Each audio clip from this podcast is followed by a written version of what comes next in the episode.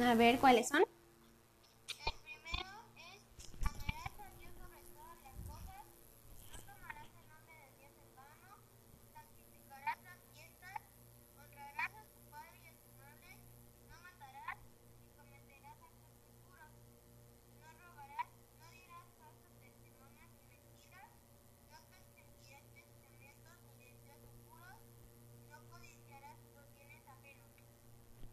Ok, muy bien.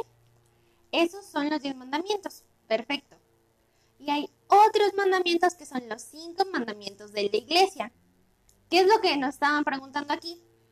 ¿Cuál es el quinto mandamiento de la iglesia católica?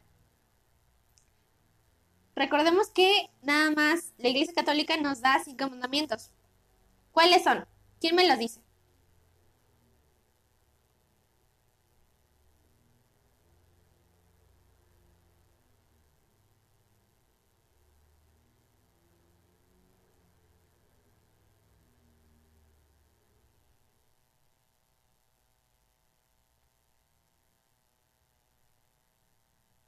No, nadie. ¿Quién me dice los cinco mandamientos de la Iglesia Católica?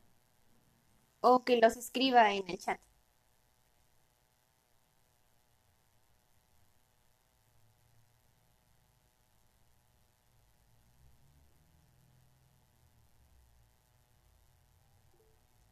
Ah, no, aunque no, no sea por orden.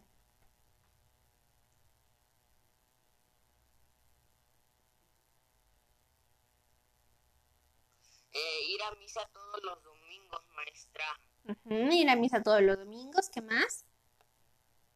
No comer carne cuando diga la Santísima Iglesia. Ujú.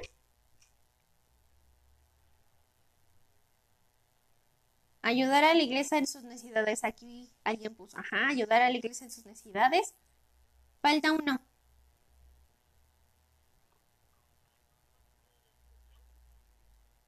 Comulgar por Pascua de, Resurrección. Sí, muy bien.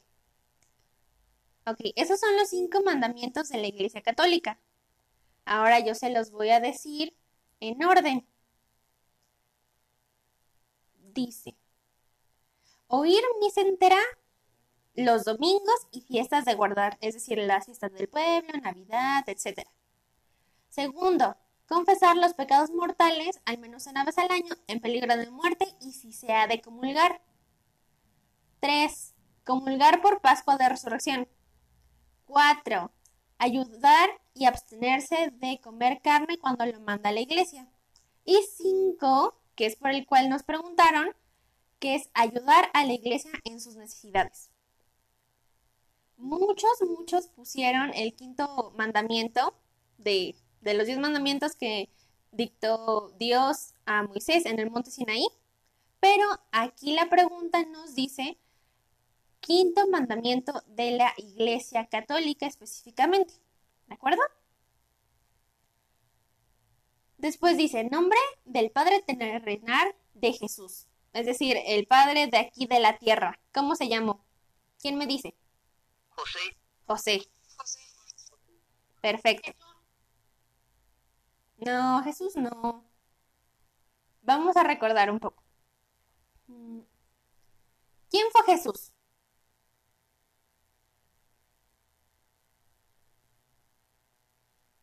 el de Dios, el Hijo de Dios, El Hijo de Dios, exactamente. el Hijo de Dios. El Hijo de Dios que vino al mundo, que se encarnó de la Virgen María, que nació de la Virgen María, pero recordemos que María pues tenía un esposo, se iba a casar ya con alguien, y ese esposo de María se llamó José.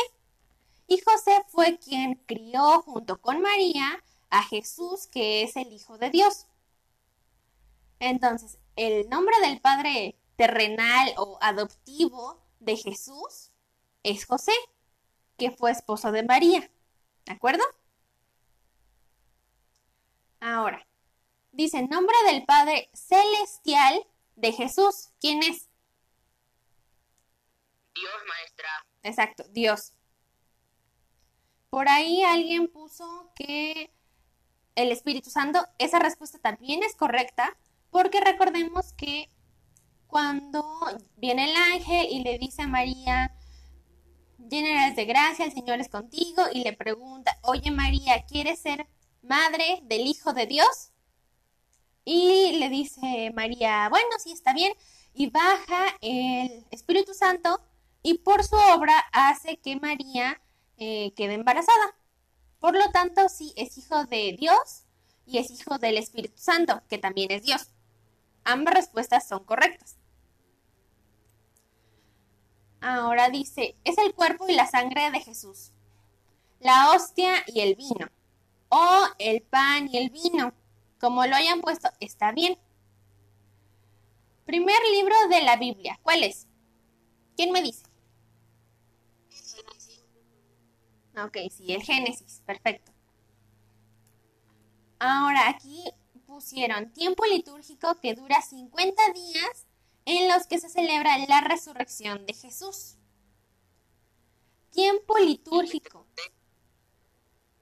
¿Cuál dijiste? El Pentecostés, maestra. Mm, Está relacionado con ese tiempo litúrgico, pero no. Pascua, aquí, eh, bien Camila, Pascua. La Pascua es el tiempo que va después de la Semana Santa. En la Semana Santa, recordemos que es la entrada triunfal de Jesús a- en el Domingo de Ramos, que entra en un burrito y ya van todos bien felices y contentos.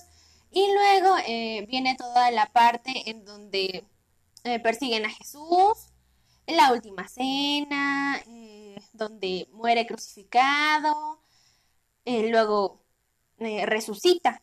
Entonces, eh, en esa semana se recuerdan, digamos, los momentos más fuertes de la vida de Jesús, que es desde que entra a la ciudad, es aclamado, es alabado, luego eh, es perseguido por los soldados, por la ley de, de aquellos tiempos, es encarcelado, es enjuiciado, es azotado, es eh, realmente torturado, llevado al Calvario, cargando su cruz, es crucificado y finalmente celebramos, conmemoramos el Viernes Santo, su muerte, y al día, a la noche siguiente del sábado, conmemoramos su resurrección. ¿De acuerdo? Entonces, después de ese lapso de la Semana Santa, de todos esos eventos, viene un tiempo en el cual Jesús ya resucitó y ahora vamos a celebrar durante 50 días que Jesús ha resucitado y está entre nosotros y está vivo. ¿De acuerdo? Dentro de este tiempo conmemoramos mucho pues la resurrección de Jesús y este tiempo dura 50 días. 50 días. Y al finalizar esos 50 días hay una festividad que se llama Pentecostés. En esta festividad se conmemora el bautismo de los discípulos de Jesús. A quien nos referimos a María Magdalena, a Pedro, a Juan, a Mateo, a todos los discípulos de Jesús que lo siguieron en su tiempo, se les bautizó el día de Pentecostés. Vino el Espíritu Santo y con un fuerte viento los bautizó. Eso es lo que se conmemora en Pentecostés. Ahora, dice, es el gran desconocido. Nos ofrece sus doce frutos. ¿Quién es? ¿Quién me dice? El Espíritu Santo. Ok, perfecto, el Espíritu Santo. Luego dice, parte de la Biblia que habla sobre la vida de Jesús. Aquí eh, pusieron eh, Nuevo Testamento, eh, Evangelios de Mateo, de Lucas, de Juan, de Marcos. Cualquiera de esas respuestas estuvo bien, ya sea que hayan dicho el Nuevo Testamento completo o específicamente en los Evangelios. Cualquiera de ellas estuvo bien. Ahora, aquí veo que muchos se confundieron.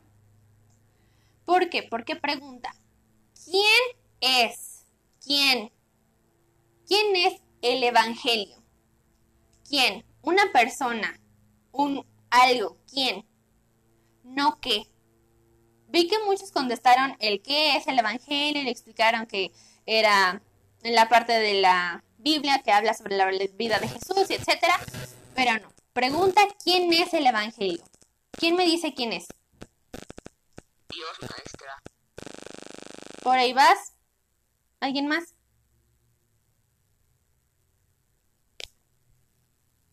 El Espíritu Santo.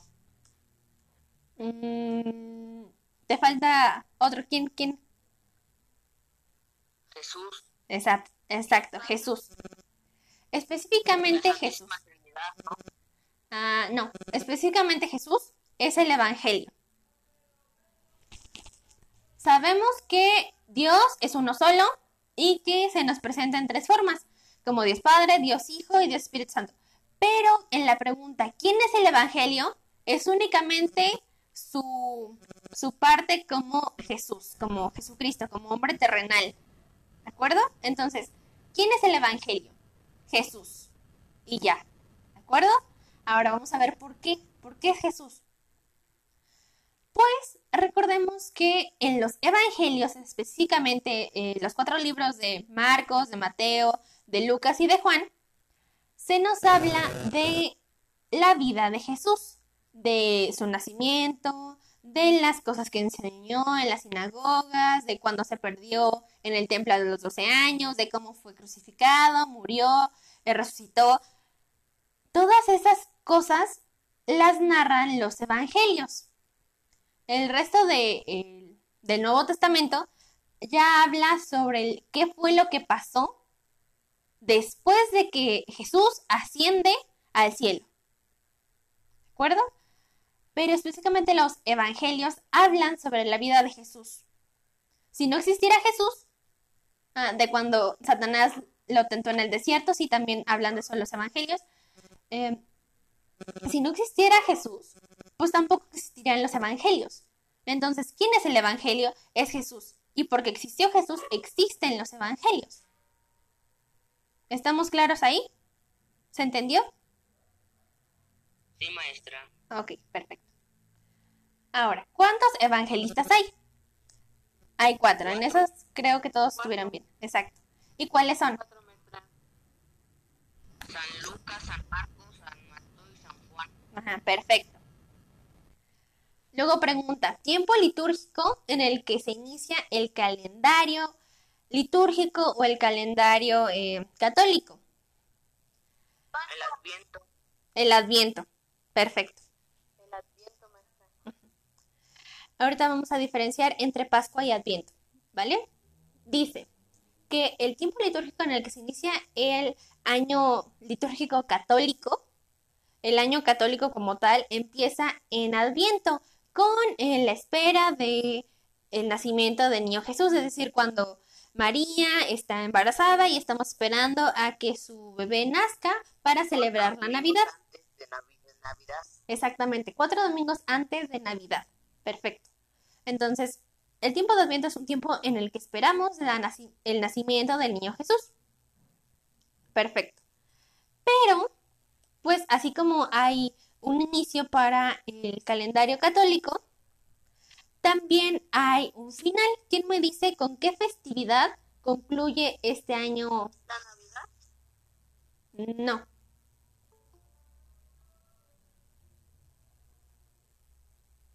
El Pentecostés. No.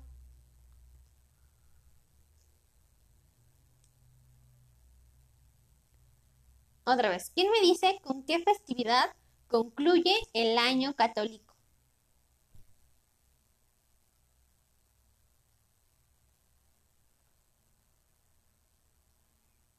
Con la fiesta de Cristo Rey, muy bien, muy bien Camila.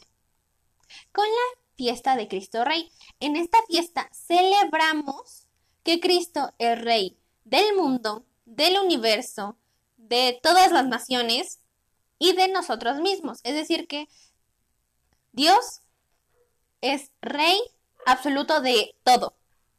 Eso es lo que celebramos con esta festividad. Porque ya eh, vimos absolutamente toda la vida de Jesús en alrededor del año católico. empezamos con eh, la espera del nacimiento del niño Jesús, con los cuatro domingos en los que María está embarazada y es antes de la Navidad. En la Navidad es cuando nace.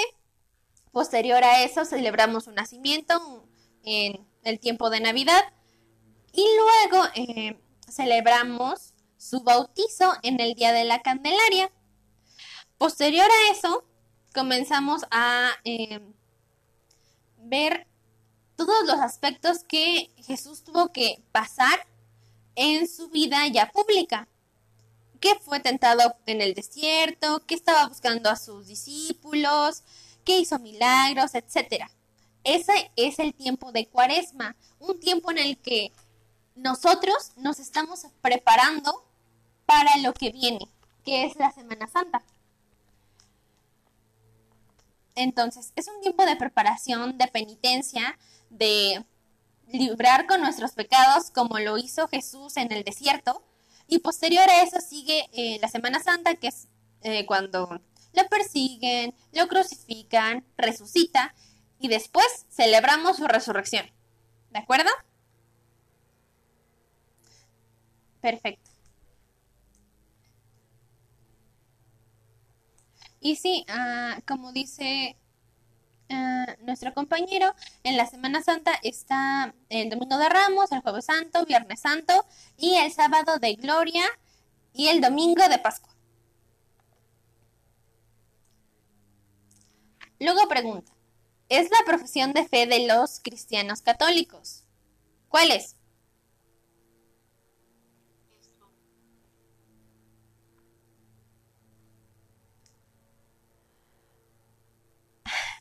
Ok, aquí eh, no me acuerdo quién puso eh, una profesión como tal, eh, como profesión, dígase empleo, trabajo, etcétera. Pero aquí nos referimos a la algo que se profesa, algo que se dice, algo que se cree, ¿de acuerdo? Es un, un uso distinto de la palabra. Entonces es lo que creen o en donde o lo que dice la fe de los cristianos. Esta entonces la profesión de fe de los cristianos, eso que se dice de la fe de los cristianos es el credo. Recordemos que en el credo tenemos resumida eh, los conceptos básicos de toda nuestra fe, los cimientos de en donde están el precepto católico, ¿de acuerdo? ¿Quién me dice el credo?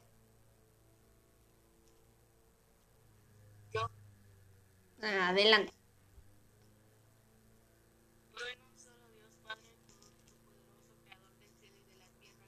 Creo en un solo Señor Jesucristo, Hijo único de Dios, nacido del Padre, antes de todos los siglos, Dios de Dios, luz de luz, Dios verdadero de Dios verdadero, engendrado, no creado, de la misma naturaleza, el Padre, todo fue hecho por nuestra salvación bajo del cielo y por obra del Espíritu Santo se encarnó de María la Virgen y se hizo hombre. Y por nuestra causa fue crucificado en tiempos de Poncio Pilato. Poncio Pilato resucitó y fue sepultado. Ahí les faltó algo. Padeció y fue sepultado y resucitó al tercer día, según las escrituras. Al tercer día subió al cielo y está, está sentado a la derecha del Padre. Ajá. Y de y nuevo de nuevo vendrá con vendrá gloria. con gloria para juzgar a vivos y Para muertos. los muertos y su reino no tendrá fin. Creo en la, En el Espíritu Santo. en la Iglesia Católica Eso que hay un solo bautismo para el perdón de los pecados. Espero la resurrección de los Espero la muertos. resurrección de los resurrección de muertos. vida, la vida de todo el mundo futuro. Amén. Ay, de veras, tienen que, tienen que estudiar el credo, ¿eh?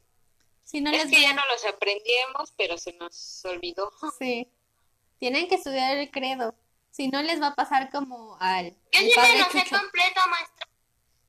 Si no les va a pasar como al padre Chucho que les van a decir, si no te aprendes el credo, no haces tus sacramentos. no, no es cierto. Bueno, se entendió que en el credo tenemos eh, los cimientos de nuestra fe, que dijimos que creemos en un solo Dios. Entonces, afirmamos que esas tres presentaciones de nuestro Dios es uno solo. ¿De acuerdo? Entonces, un solo Dios, que es el Padre Todopoderoso, creador del cielo de la tierra, de todo lo visible y de lo invisible, y que es nuestro Señor Jesucristo, Hijo único de Dios, nacido del Padre antes de todos los siglos, Dios de Dios, luz de Dios, luz de luz, Dios verdadero de Dios verdadero, engendrado, no creado, de la misma naturaleza del Padre, por quien todo fue hecho. Que por nosotros los hombres y por nuestra salvación, bajó del cielo, y por obra del Espíritu Santo se encarnó de María la Virgen y se hizo hombre. Y por nuestra causa fue crucificado en tiempos de Poncio Pilato, padeció, fue sepultado y resucitó al tercer día según las Escrituras, y subió al cielo y está sentado a la derecha del Padre, y de nuevo vendrá con gloria para juzgar a vivos y muertos, y su reino no tendrá fin. En esta parte de y su reino no tendrá fin, hacemos referencia justamente a la festividad de Cristo Rey del mundo. Sigo. Eh, creo en el Espíritu Santo, Señor y dador de vida, que procede del Padre y del Hijo, que por el Padre y el Hijo reciben la misma adoración y gloria, y que habló por los profetas. Creo en la Iglesia, que es una santa, católica y apostólica. Aquí en esta parte de la Iglesia dice una, santa, católica y apostólica. ¿A qué nos referimos con esto? Que la Iglesia solo es una. A pesar de que haya mil iglesias extendidas por toda la tierra, la conjunción de todos los cristianos católicos que asistimos a ella es la misma. ¿De acuerdo? La iglesia no es el templo. La iglesia somos nosotros. Entonces, esa misma iglesia es una sola para todo el mundo. A pesar de que, en, no sé, en Francia haya eh, otra, otro templo, otra otra iglesia, sigue siendo la misma iglesia que la que está aquí en San Francisco. Y la iglesia que está en China sigue siendo la misma que la que está en Francia. Y así sucesivamente. Por eso es que nos llamamos entre cristianos, entre católicos, hermanos. Porque pertenecemos a una misma comunidad que es la iglesia y somos hijos de Dios. Entonces somos la misma conjunción, somos la misma familia, somos hermanos. ¿De acuerdo? Ahora, santa. Cuando decimos santa, ¿qué, ¿a qué nos referimos? ¿A qué creen que nos referimos?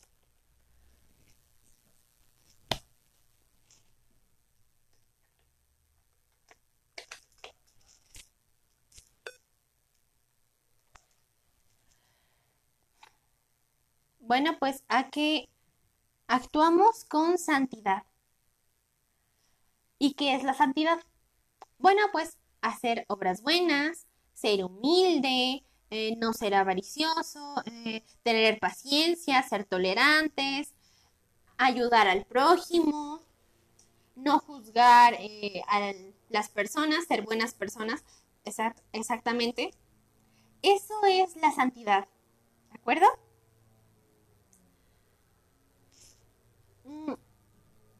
Católica y apostólica. Católica, bueno, pues es el nombre de nuestra religión. Y apostólica porque somos apóstoles de la palabra de Dios. ¿Cómo fueron en, sus, en su tiempo Juan, Marcos, Mateos, Lucas? ¿De acuerdo? Después de ahí dice, ah, confieso que hay un solo bautismo para el perdón de los pecados Espero la resurrección de los muertos y la vida del mundo futuro. Amén. Vamos a em, apurarnos un poco.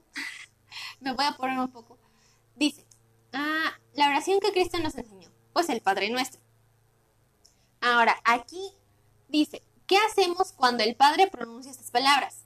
Por eso, acabada la cena, tomó el pan y dándote gracias, Padre, lo partió y dio a sus discípulos diciendo, Tomen y coman todos de él, porque este es el pan, este es mi cuerpo que se han entregado por ustedes. Del mismo modo, tomó el cáliz, lo bebió y dio a sus discípulos diciendo, tomen y tomen y beban todos de él, porque esta es la sangre, sangre de la alianza nueva y eterna que será derramada por ustedes para el perdón de los pecados. Hagan esto en conmemoración mía. La hostia no me. ¿sí? Esperamos a. Anunciamos tu muerte proclamamos tu resurrección. Ven, Señor Jesús. Ok, hacemos muchas cosas en ese momento. Primero que nada, nos hincamos, ¿de acuerdo? Porque eh, cuando el padre pronuncia estas palabras, eh, no sé si han visto que los chicos de liturgia suenan una campanita y nosotros nos ponemos de rodillas. Y en este momento es cuando hacemos una pequeña oración, que es la que decía Abimael. Eh, ¿cómo, ¿Cómo le había dicho? Anunciamos tu muerte proclamamos tu resurrección. Ven, Señor Jesús. Perfecto. Eso es lo que decimos en el momento en el que el Padre termina de decir esta, esta oración y nosotros nos ponemos en pie o ya sea que lo hayamos hecho cuando estábamos hincados, pero decimos esta, esta, hora, esta, pequeña, esta pequeña oración. Y posterior a eso, nos acercamos a comulgar, como decía Roxana. Entonces, hacemos muchas cosas dentro de este pequeño momento. Cualquiera de las cosas que, haya, que hayan puesto entre que nos hincamos, que decimos esta oración, que nos acercamos a comulgar, cualquiera de ellas estuvo bien. Ahora, ah, nombre de la persona a la que Dios le dictó los diez mandamientos en el monte Sinaí. ¿Quién me dice? Moisés. Moisés. Perfecto. Moisés, maestra. Emperador que gobernaba cuando crucificaron a Jesús. Poncio Pilato. Poncio Pilato. Poncio Pilato. Perfecto. Por ahí alguien puso que era eh, Julio César en, no me acuerdo en dónde, y Poncio Pilato en otro lado. O alguien nada más puso que era su Julio César. Sí, ambos gobernaron al Fue mismo Poncio tiempo. Pilato porque él mandó a que crucificaran a Jesús. Sí. Ah, pero no me acuerdo bien cómo decía esa respuesta. Pero eh, mencionaban a Julio César. Y también estaba bien. Por eso no hay problema. Ahora, ah, ¿quién bautizó a Jesús? Juan el Bautista. Perfecto. Ahora, siglas del Jesús de Nazaret, rey de los judíos. Inri, maestra. INRI. Perfecto. Por ahí hubo alguien que lo puso eh, desglosado, que decía Index, este, Nazareno, Rex. Estaba bien, porque estaba en hebreo, pero estaba bien. Ahora, dice, la misa se divide en cuatro partes principales. ¿Cuáles son? Son los cantos cuando leen el Evangelio, eh, cuando cantan, y el otro ya no me lo recuerdo. Mm, no. ¿Alguien más?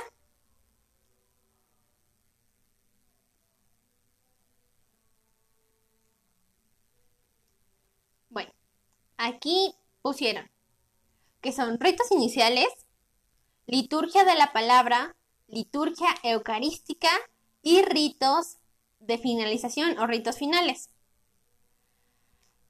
Estas son las cuatro principales partes de la misa. Ritos iniciales. Cuando entra el padre, eh, nos dice buenos días, eh, hacemos una pequeña oración para pedir por las intenciones de todos los presentes. Y es cuando se mencionan los nombres de pedimos por la salud de nuestro hermano Juan Torres y María Achuchena. No sé. Luego de eso viene la liturgia de la palabra, que es cuando se acercan las, las personas de liturgia y leen las tres lecturas. La primera lectura, el salmo, eh, la segunda lectura, el evangelio. Hasta ahí es la liturgia de la palabra. Posterior a eso, eh, el, el padre hace eh, la, el sermón, da la da una pequeña explicación de qué fue lo que vimos y leímos en el Evangelio y en las lecturas. Y después comienza la liturgia de la Eucaristía, que es ya cuando pasan por el dinero del ofertorio, cuando se canta el santo y se hace la consagración, que es cuando el padre dice las palabras de y y por eso, acabada la cena, tomó el pan y dándote gracias, Padre, lo partió a sus discípulos diciendo, es cuando dice esa, esa frase. Y posterior a eso nos, nos acercamos a comulgar, regresamos a nuestro lugar, hacemos la penitencia. Hasta ahí se acaba la liturgia de la Eucaristía. Y luego empieza eh, pues el rito de finalización, cuando el Padre nos da la bendición, eh, hacemos una oración a María, nos dice, sale, bye, y se va y hacen la procesión de salida. ¿Dudas? Ah, sí. Dime, ¿cuál es tu duda? Eh, que cuando luego iban a, iba a la misa cuando estábamos en el catecismo presencial, me daba cuenta que unos niños iban a comulgar y tomaron su, su comunión y su confirmación maestra. Bueno, eso está mal.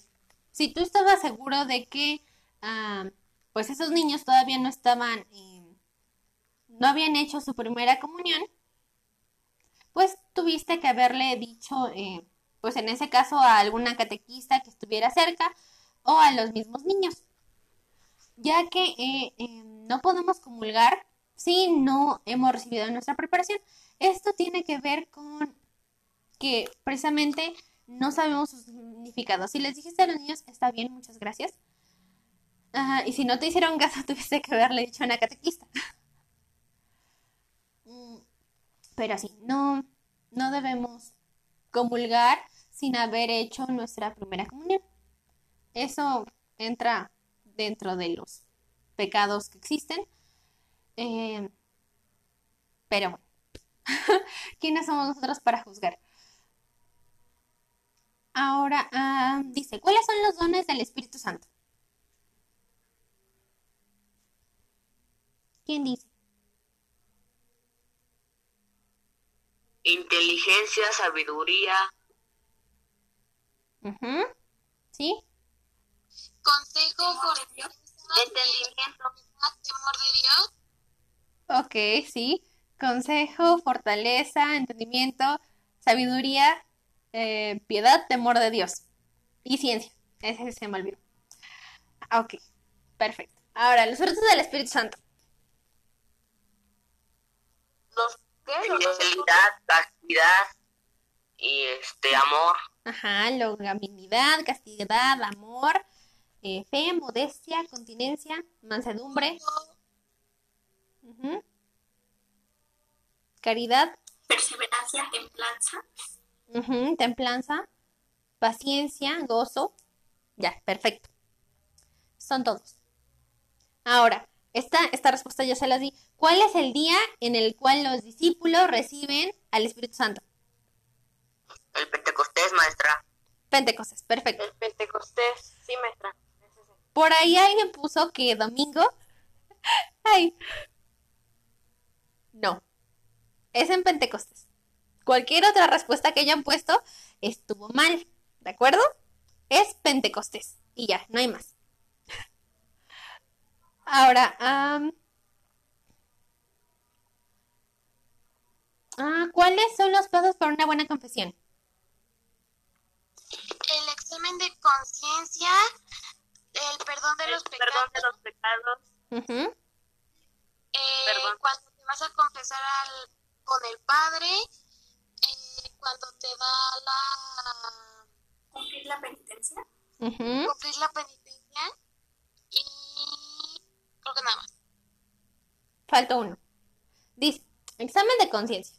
Dolor de los pecados. de los pecados, maestra. Sí, exactamente. Eso que dijiste. Perfecto. Eh, decir todos los pecados al confesor, es decir, asistir a confesarte.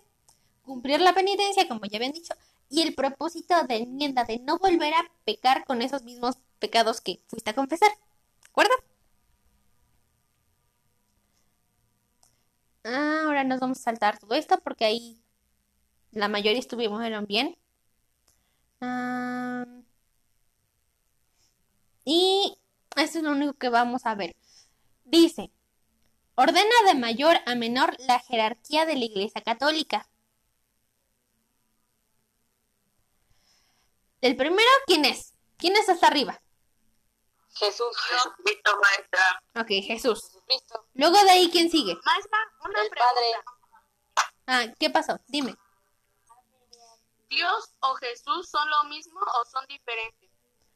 Mm, no, Dios y Jesús. no, no son lo mismo. Mm, A ver, ¿se acuerdan que hablamos sobre que había algo que se llama la Santísima Trinidad? Sí, es lo mismo porque creemos en, en un Dios y se divide en tres personas. Exacto, exactamente, perfecto. Pero es que hay veces en las cuales sí tenemos que referirnos a una parte en específico. Porque voy a, voy a lo siguiente. Porque acuérdense que Dios es uno solo. Entonces vamos a ponerlo como una plastilina. Una sola plastilina. ¿De acuerdo? Del color que ustedes quieran. Una sola plastilina. Que vamos a dividir en tres cachos. ¿De acuerdo? Tres cachos. Y uno de esos cachos va a ser una pelota. Y otro de esos cachos va a ser un rectángulo. Y otro de esos cachos va a ser un triángulo. ¿De acuerdo?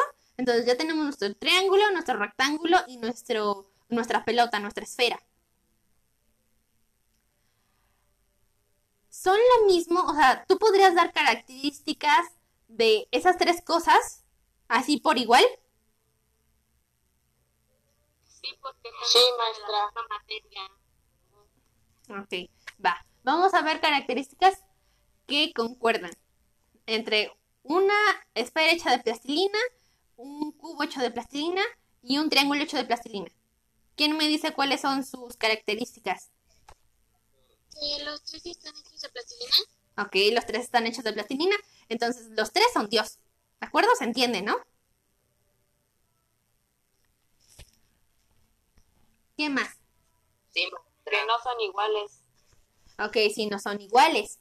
Uno va a ser un triángulo, otro va a ser una esfera y otro va a ser un, un cuadrado. Entonces, Sigue siendo plastilina, maestra. ajá, pero sigue siendo plastilina, perfecto. Entonces, transformado, eh, transportado a lo que estamos hablando de sobre Dios, pues los tres van a ser Dios, pero uno va a ser el Padre, otro va a ser el Hijo y el otro va a ser el Espíritu Santo.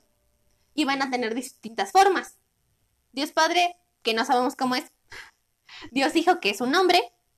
Ah, Dios, eh, Dios Espíritu Santo, que es una paloma, un fuego, eh, agua. Lo tenemos representado o identificado con, con distintas formas. Pero ahora vamos a ver la historia de esas, de esos tres. ¿Qué hizo Dios, Dios Padre? Pues creó el cielo, creó la tierra, creó a Dios Hijo, eh, creó a Dios Espíritu Santo. eh, Creó el mundo, maestra. creó el mundo exactamente, eh, mandó el diluvio, eh, sacó a su pueblo de Egipto, etcétera, ¿no? Ahora, ¿qué hizo Dios Hijo? Pues él nació de María la Virgen, se hizo hombre, murió, resucitó, eh, fue tentado en el desierto, se perdió en el templo a los 12, a- a los 12 años, eh, luego ascendió al cielo, predicó la palabra de Dios, tuvo discípulos, eh, se le apareció a Tomás y le dijo, mira, mete tu mano en mi llaga para que sepas que sí soy yo. Todo ese tipo de cosas las hizo Dios Hijo específicamente. ¿Y qué hizo el Espíritu Santo? Pues, ajá. Y el Espíritu Santo fue el que dio la vida a, a- a Dios Hijo, porque por él se encarnó de María la Virgen, porque él lo bautizó, él eh, guió al pueblo de Egipto, porque él participó en una de las... ¿Cuántas plagas fueron? ¿Siete?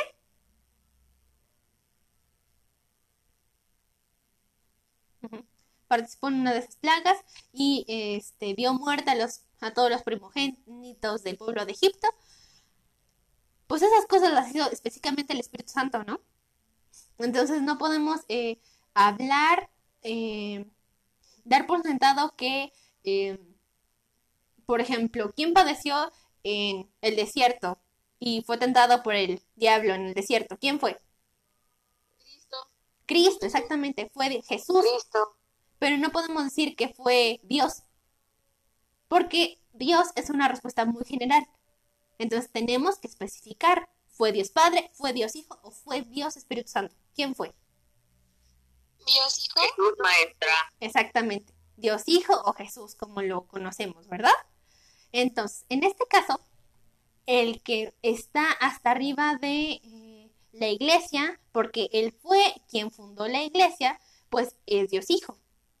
Únicamente Jesús, que sí, obviamente, eh, pues también es Dios, ¿verdad? Y junto con él está el, el- la- el resto de las representaciones que tenemos de Dios.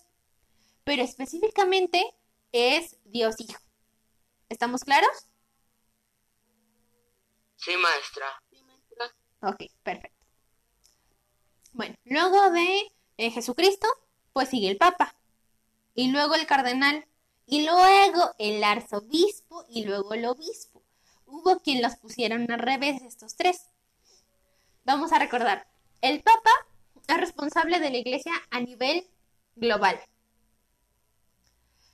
El cardenal es responsable de la iglesia a nivel nacional. El arzobispo es encargado de la iglesia a nivel eh, delegacional estatal, estatal, perdón, de un estado como podría ser Chiapas, Zacatecas, Yucatán, etc. Ese es el arzobispo, encargado de la iglesia a nivel estatal. Obispo, encargado de la iglesia a nivel delegacional, como puede ser eh, Milpalta, Tláhuac, Xochimilco. Sacerdote, encargado de la iglesia a nivel local. Pueblo de, eh, de Santana, pueblo de San Francisco, pueblo de, etcétera. Seminarista, aquel que todavía no es sacerdote, el que está estudiando para ser sacerdote, ¿de acuerdo? Y laico, que somos todos nosotros que no estamos estudiando para desarrollar eh, una profesión católica como es el, sacerdoti- el sacerdote o, o- o la monja, ¿de acuerdo? Todos los laicos somos todos nosotros, como tú, como yo, que no estamos estudiando ninguna carrera afín del catolicismo que pueda ser eh, como un empleo, como un trabajo. ¿Estamos claros? Sí, maestra. Ok, perfecto. Ahora, pregunta. ¿Quién leyó el cuento que les mandé?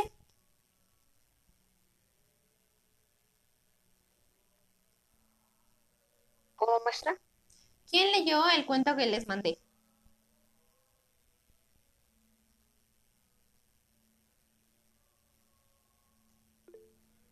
Lo leí, pero no lo entendí. De acuerdo.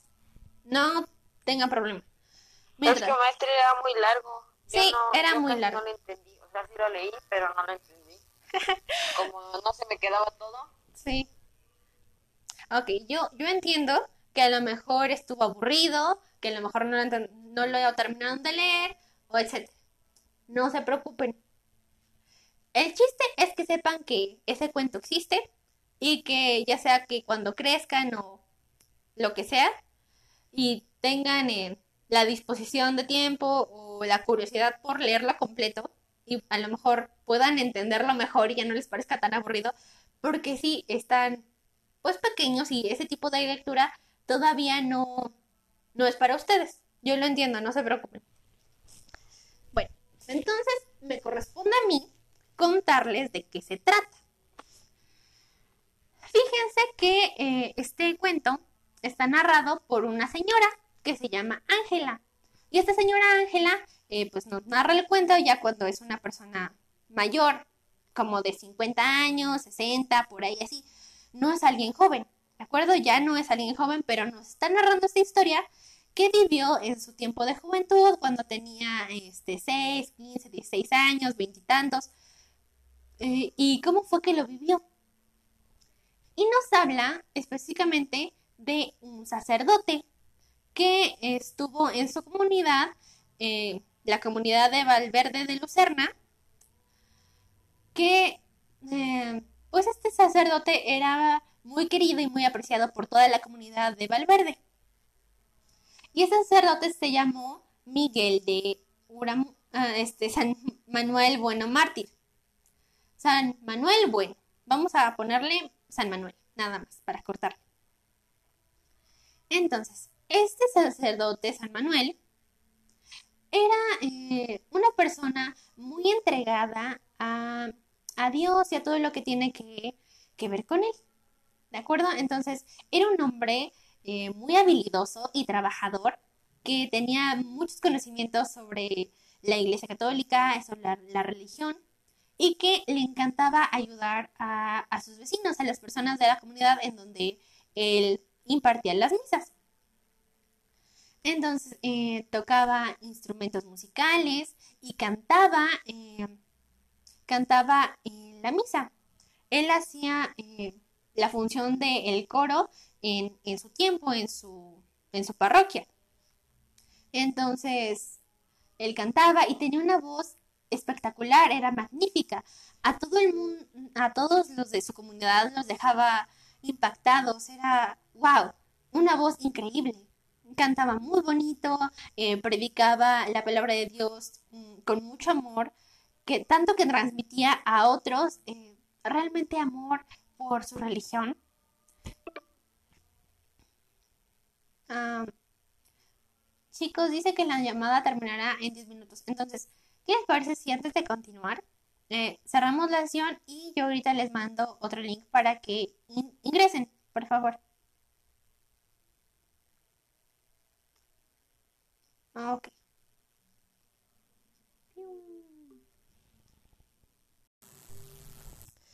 Bueno, continuando con eh, lo de hace rato, les decía que San Manuel era un sacerdote bastante, bastante eh, apegado a la iglesia que lograba realmente transmitir eh, amor por la religión, amor por Dios a todos en su comunidad.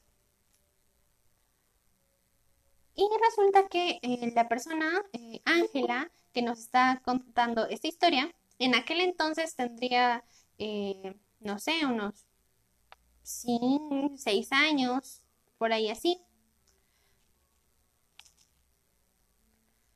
Entonces, dentro de este cuento, Ángela mm, se convierte en una persona que adora, que sigue especialmente a este párroco, porque es una persona muy amable, que refleja todas las cosas positivas de, de la religión, todo lo que Dios nos pide hagamos, Él lo hace, es una persona increíble.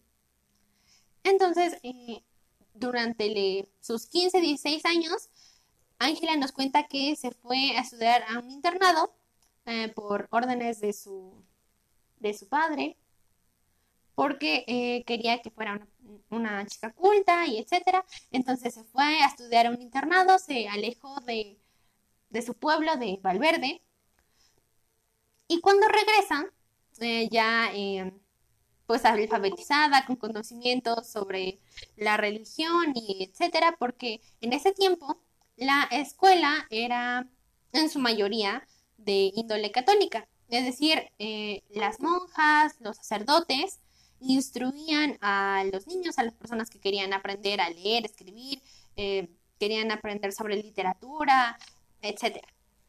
Entonces, cuando Ángela regresa a su poblado de Valverde, pues ya conoce muchas cosas sobre la religión, ya está alfabetizada, está preparada para servir a la iglesia.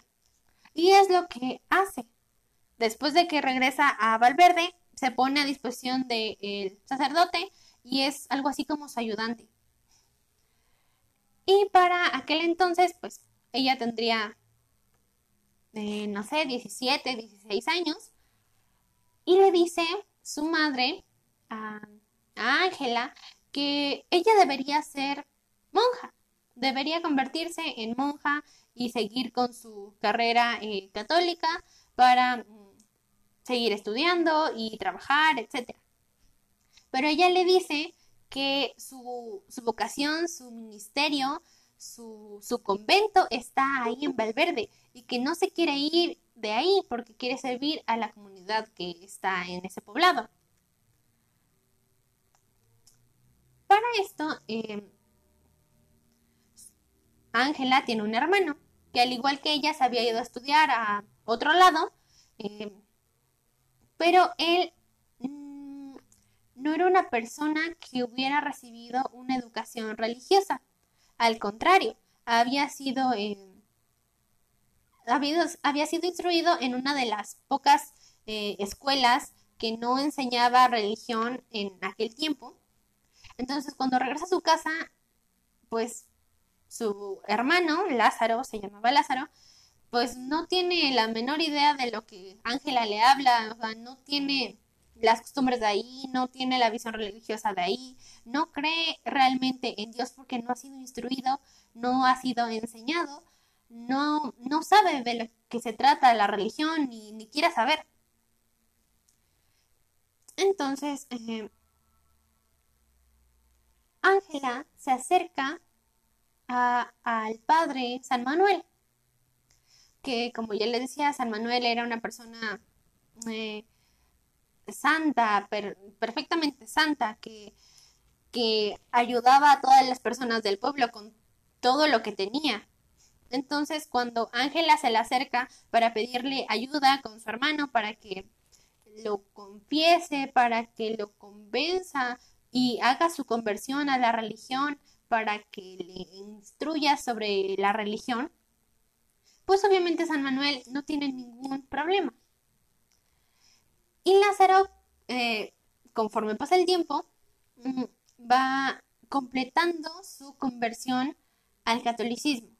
Asiste a la misa, comulga, eh, ya ayuda al padre eh, en la misa, etcétera. O sea, tiene un, re- un cambio realmente grande. Pero es entonces que mm, la historia se pone un poco triste, digámoslo así. Porque Lázaro, cuando ya completó su conversión, le revela a su hermana Ángela que todo eso es una vil mentira, una farsa que él y don Manuel han estado haciendo durante todo ese tiempo, porque ninguno de los dos cree en Dios. Y esto se nos presenta muy marcado dentro de la lectura del cuento, en una parte en donde eh, San Manuel, estando en la misa, en la parte en donde se reza el credo, él se mantiene callado en cierta parte. Eh, dice, eh, hagamos ju- juntos nuestra profesión de fe y comienzan todos a rezar el credo. Creo en un solo Dios, Padre Todopoderoso, Creador del cielo y de la tierra, todo lo visible y lo invisible. Creo en un solo Señor Jesucristo, Hijo único de Dios, nacido del Padre, antes de todos los siglos. Dios de Dios, luz de luz. Dios verdadero de Dios verdadero. Engendrado, no creado, de la misma naturaleza del Padre, por quien todo fue hecho, por nosotros los hombres y por nuestra salvación bajo del cielo, y por obra del Espíritu Santo se encarnó de María la Virgen y se hizo hombre. Y por nuestra causa fue crucificado en tiempos de Poncio Pilato, padeció y fue sepultado, y resucitó al tercer día según las Escrituras y subió al cielo. Y está sentado en la derecha del Padre, y de nuevo vendrá con gloria para juzgar a vivos y muertos, y su reino no tendrá fin. Creo en el Espíritu Santo, Señor y dador de vida, que procede del Padre y del Hijo. Con el Padre el Hijo reciben una misma adoración y gloria, y que habló por los profetas. Creo en la Iglesia, que es una santa, católica y apostólica. Confieso que hay un solo bautismo para el perdón de los pecados. Espero la resurrección de los muertos y la vida del mundo futuro. Amén. En esta última parte de... Creo que hay un solo bautismo para el perdón de los pecados. Espero la resurrección de los muertos y la vida del mundo futuro. Amén. Esa última frase de espero la resurrección de los muertos, San Manuel no la decía. Se quedaba callado y la omitía y decía amén al final. Y ya. Pero como el resto de la comunidad, el resto de la iglesia, eh, pues sí decía esa parte, no se escuchaba realmente el vacío que hacía San Manuel. ¿Y por qué lo hacía? Porque él realmente no creía que hubiera algo después de la muerte. Él no lo creía. Y para, digamos, no meterse en conflictos de mentir y decir sí, sí creo, prefería no decirlo. Y ya, según él, así se evitaba problemas. Pero no. Resulta que nuestra religión está cimentada muy fuertemente en la resurrección, en la vida eterna. Y les voy a decir por qué. El hecho de que alguien católico, religioso, diga que no cree o no está seguro o etcétera, que haya vida después de la muerte o algo después de la muerte, está cometiendo un gran, gran, gran, gran pecado. ¿Por qué? Porque si tú no crees que se pueda resucitar, que se pueda vivir eternamente, que después de la muerte hay algo más, que en cierto momento Jesús va, eh, perdón, Dios va a resucitar a todos los muertos, es decir, espera la resurrección de los muertos, porque la Biblia nos, nos dice que en algún momento todos aquellos que hayan muerto resucitarán y irán a la vida eterna. Y que después de aquí se irán a la vida eterna y que se nos resucitará en cuerpo y alma. Si tú dices que eso no es cierto, que es una vil mentira y etcétera, entonces también estás mm, diciendo que Jesús no resucitó. Es decir, si la resurrección no existe, pues Jesús tampoco pudo haber resucitado. Entonces Jesús está muerto. Y si Jesús está muerto, el perdón de los pecados tampoco existe. Porque Jesús, recordemos, que murió para que se nos perdonaran nuestros pecados. Porque antes de eso no había perdón de los pecados. Pecaste y ni modo, te amolaste y ya, bye. Pero cuando, con la muerte y resurrección de Jesús, se nos perdonan nuestros pecados. Entonces, ¿qué pasa si tú dices que no existe eh, la resurrección? Pues entonces Jesús tampoco resucitó y por lo tanto eh, no existió perdón de los pecados. Y la ofrenda que tú haces eh, en la misa, en la cual se sustenta toda nuestra fe, es el sacrificio de Jesús mismo en la cruz, es el cuerpo y la sangre de Jesús que estás ingiriendo todas las misas cada ocho días para que se te perdonen los pecados, para estar apegado a Dios. Y si tú dices que la resurrección no existió, pues entonces tu fe está vacía, no tiene contenido porque entonces Jesús no resucitó. Y si Jesús no resucitó, tampoco se te perdonan los pecados. Y si no se te perdonaron los pecados, entonces ¿por qué estás comulgando? Si es el cuerpo y la sangre de Jesús que se entregó a nosotros para el perdón de los pecados. Es en eso, en eso se sustenta toda nuestra fe. En eso, en ese sacrificio que Jesús hizo por nosotros. Y si tú no crees en la, en la resurrección, tampoco crees en todo eso. Y si no crees en todo eso, pues tu, tu, tu fe, tu religión está completamente vacía. No existe, ya no hay nada. ¿Se entiende esto?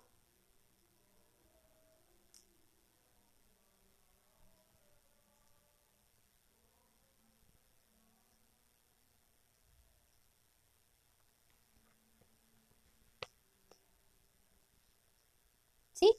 ¿Se entendió? Sí, maestra. Ok, de acuerdo. Bueno, si se preguntaban qué pasó con este sacerdote que no creía en todo eso que ya les expliqué, pues eh, pasó sus últimos años, el resto de sus años, eh, sirviendo, eh, poniendo todo su empeño en cumplir sus funciones como sacerdote, siendo una buena persona, siendo amable con todos y, demás. Y después, el, después a su muerte, el, hermano de Ángela, Lázaro, se siguió encargando de la iglesia y siguió haciendo buenas obras. Pero eh, recordemos que ellos decían explícitamente, se lo dijeron explícitamente a Ángela que ellos no creían en Dios, que su religión, que su fe estaba vacía. Pero aún así, eh, servían a la comunidad y mantenían viva la fe de la comunidad porque decían que eso era lo correcto, que ellos habían sido enviados eh, para mantener la fe, pero no para sentirla. Y bueno, básicamente así acaba el cuento. Es un cuento triste. Que espero algún día puedan leer completo. Si es que tienen el tiempo, las ganas, para que puedan entenderlo un poco más a fondo. ¿De acuerdo?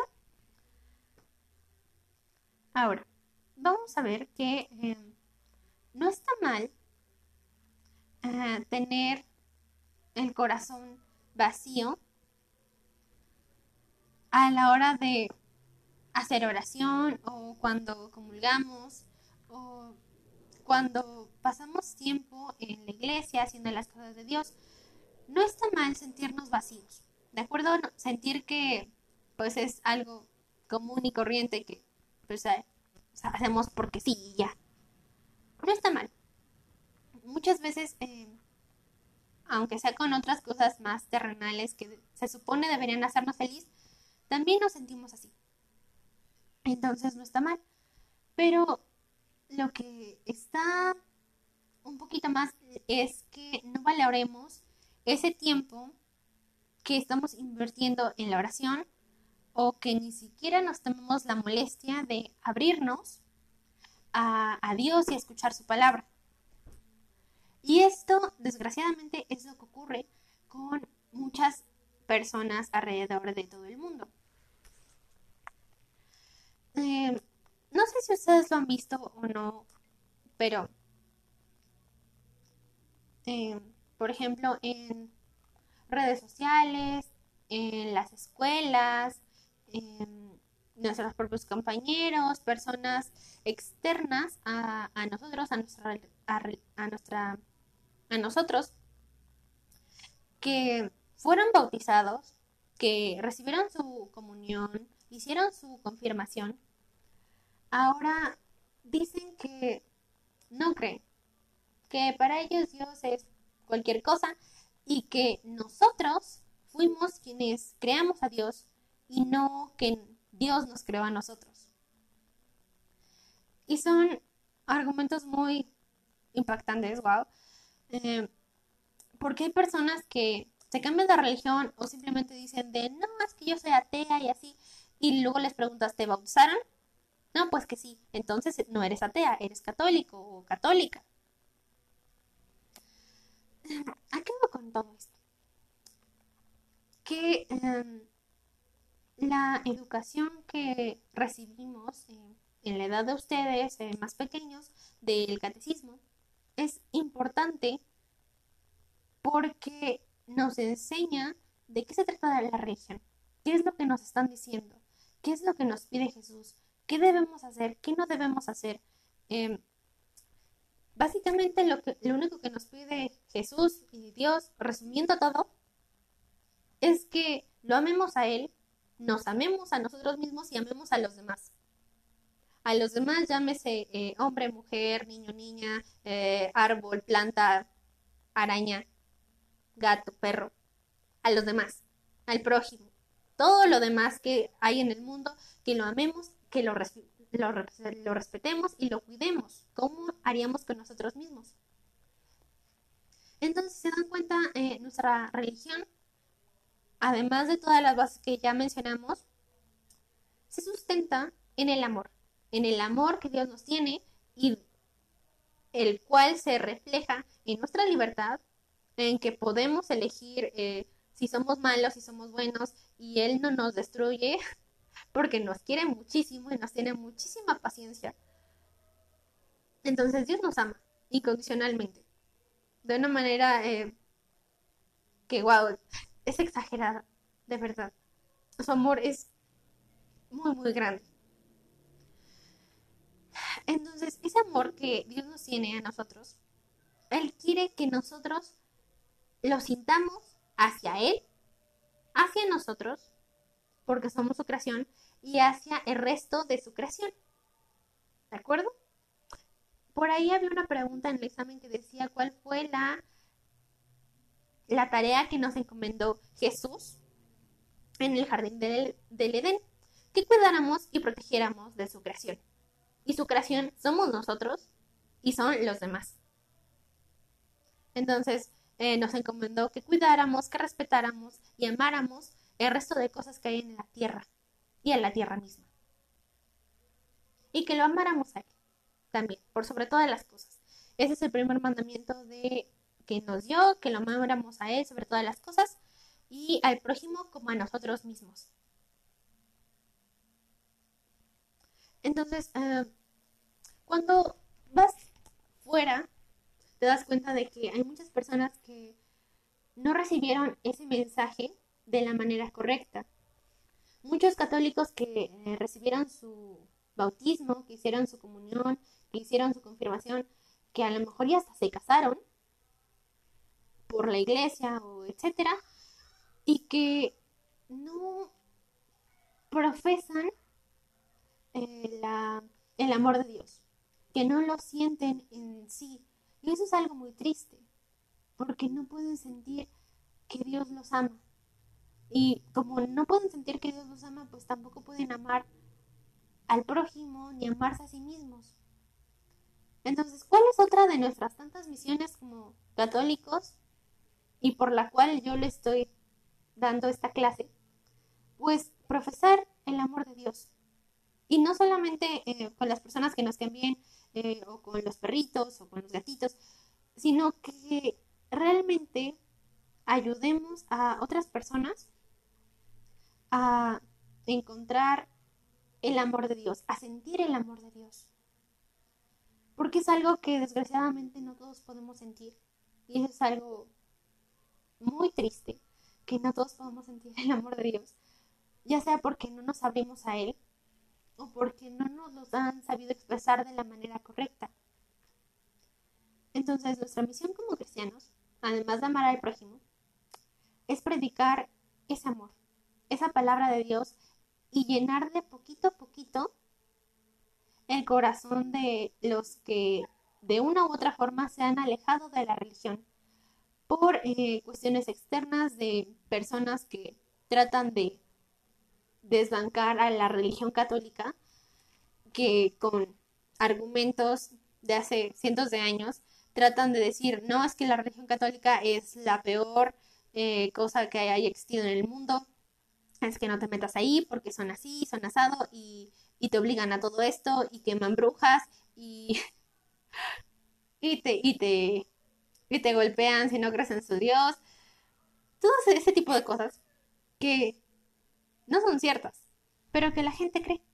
Desgraciadamente la gente cree. Entonces yo lo estoy instruyendo a ustedes para que el día de mañana ustedes sean quienes instruyan a, a los demás. Ya sea personas más pequeñas que ustedes, personas más grandes, siempre con prudencia, con paciencia, porque los cambios no se hacen de la noche a la mañana, no es fácil.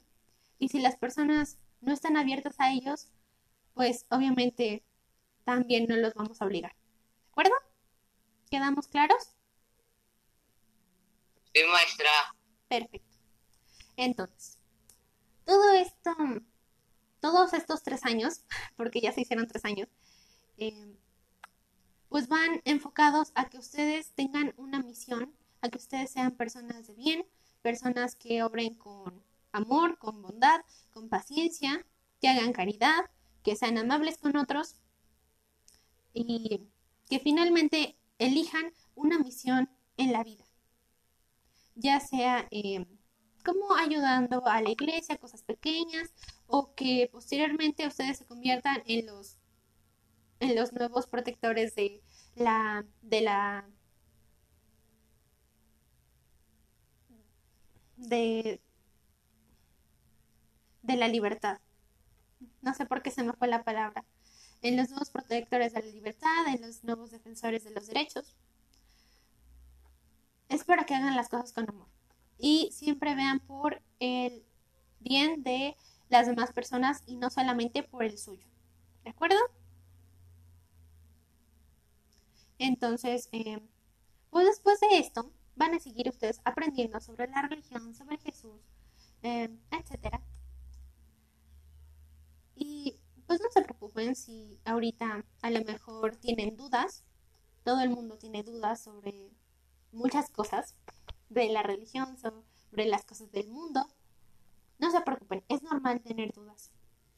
Y si necesitan ayuda para aclararlas, para, mm, para tener una perspectiva mejor sobre la religión, sobre lo, las cosas de Dios, si tienen dudas sobre, bueno, es que esto es bueno, esto es malo, eh, se puede, no se puede hacer, con toda confianza, pregúntenme, pregúntenle a otra catequista, a otra persona de la iglesia, que hay personas que los pueden ayudar y los pueden instruir. Entonces, pues ya, no hay nada más que decir y nos vemos dentro de ocho días. Ok, maestra, gracias. Ok. Gracias, maestra.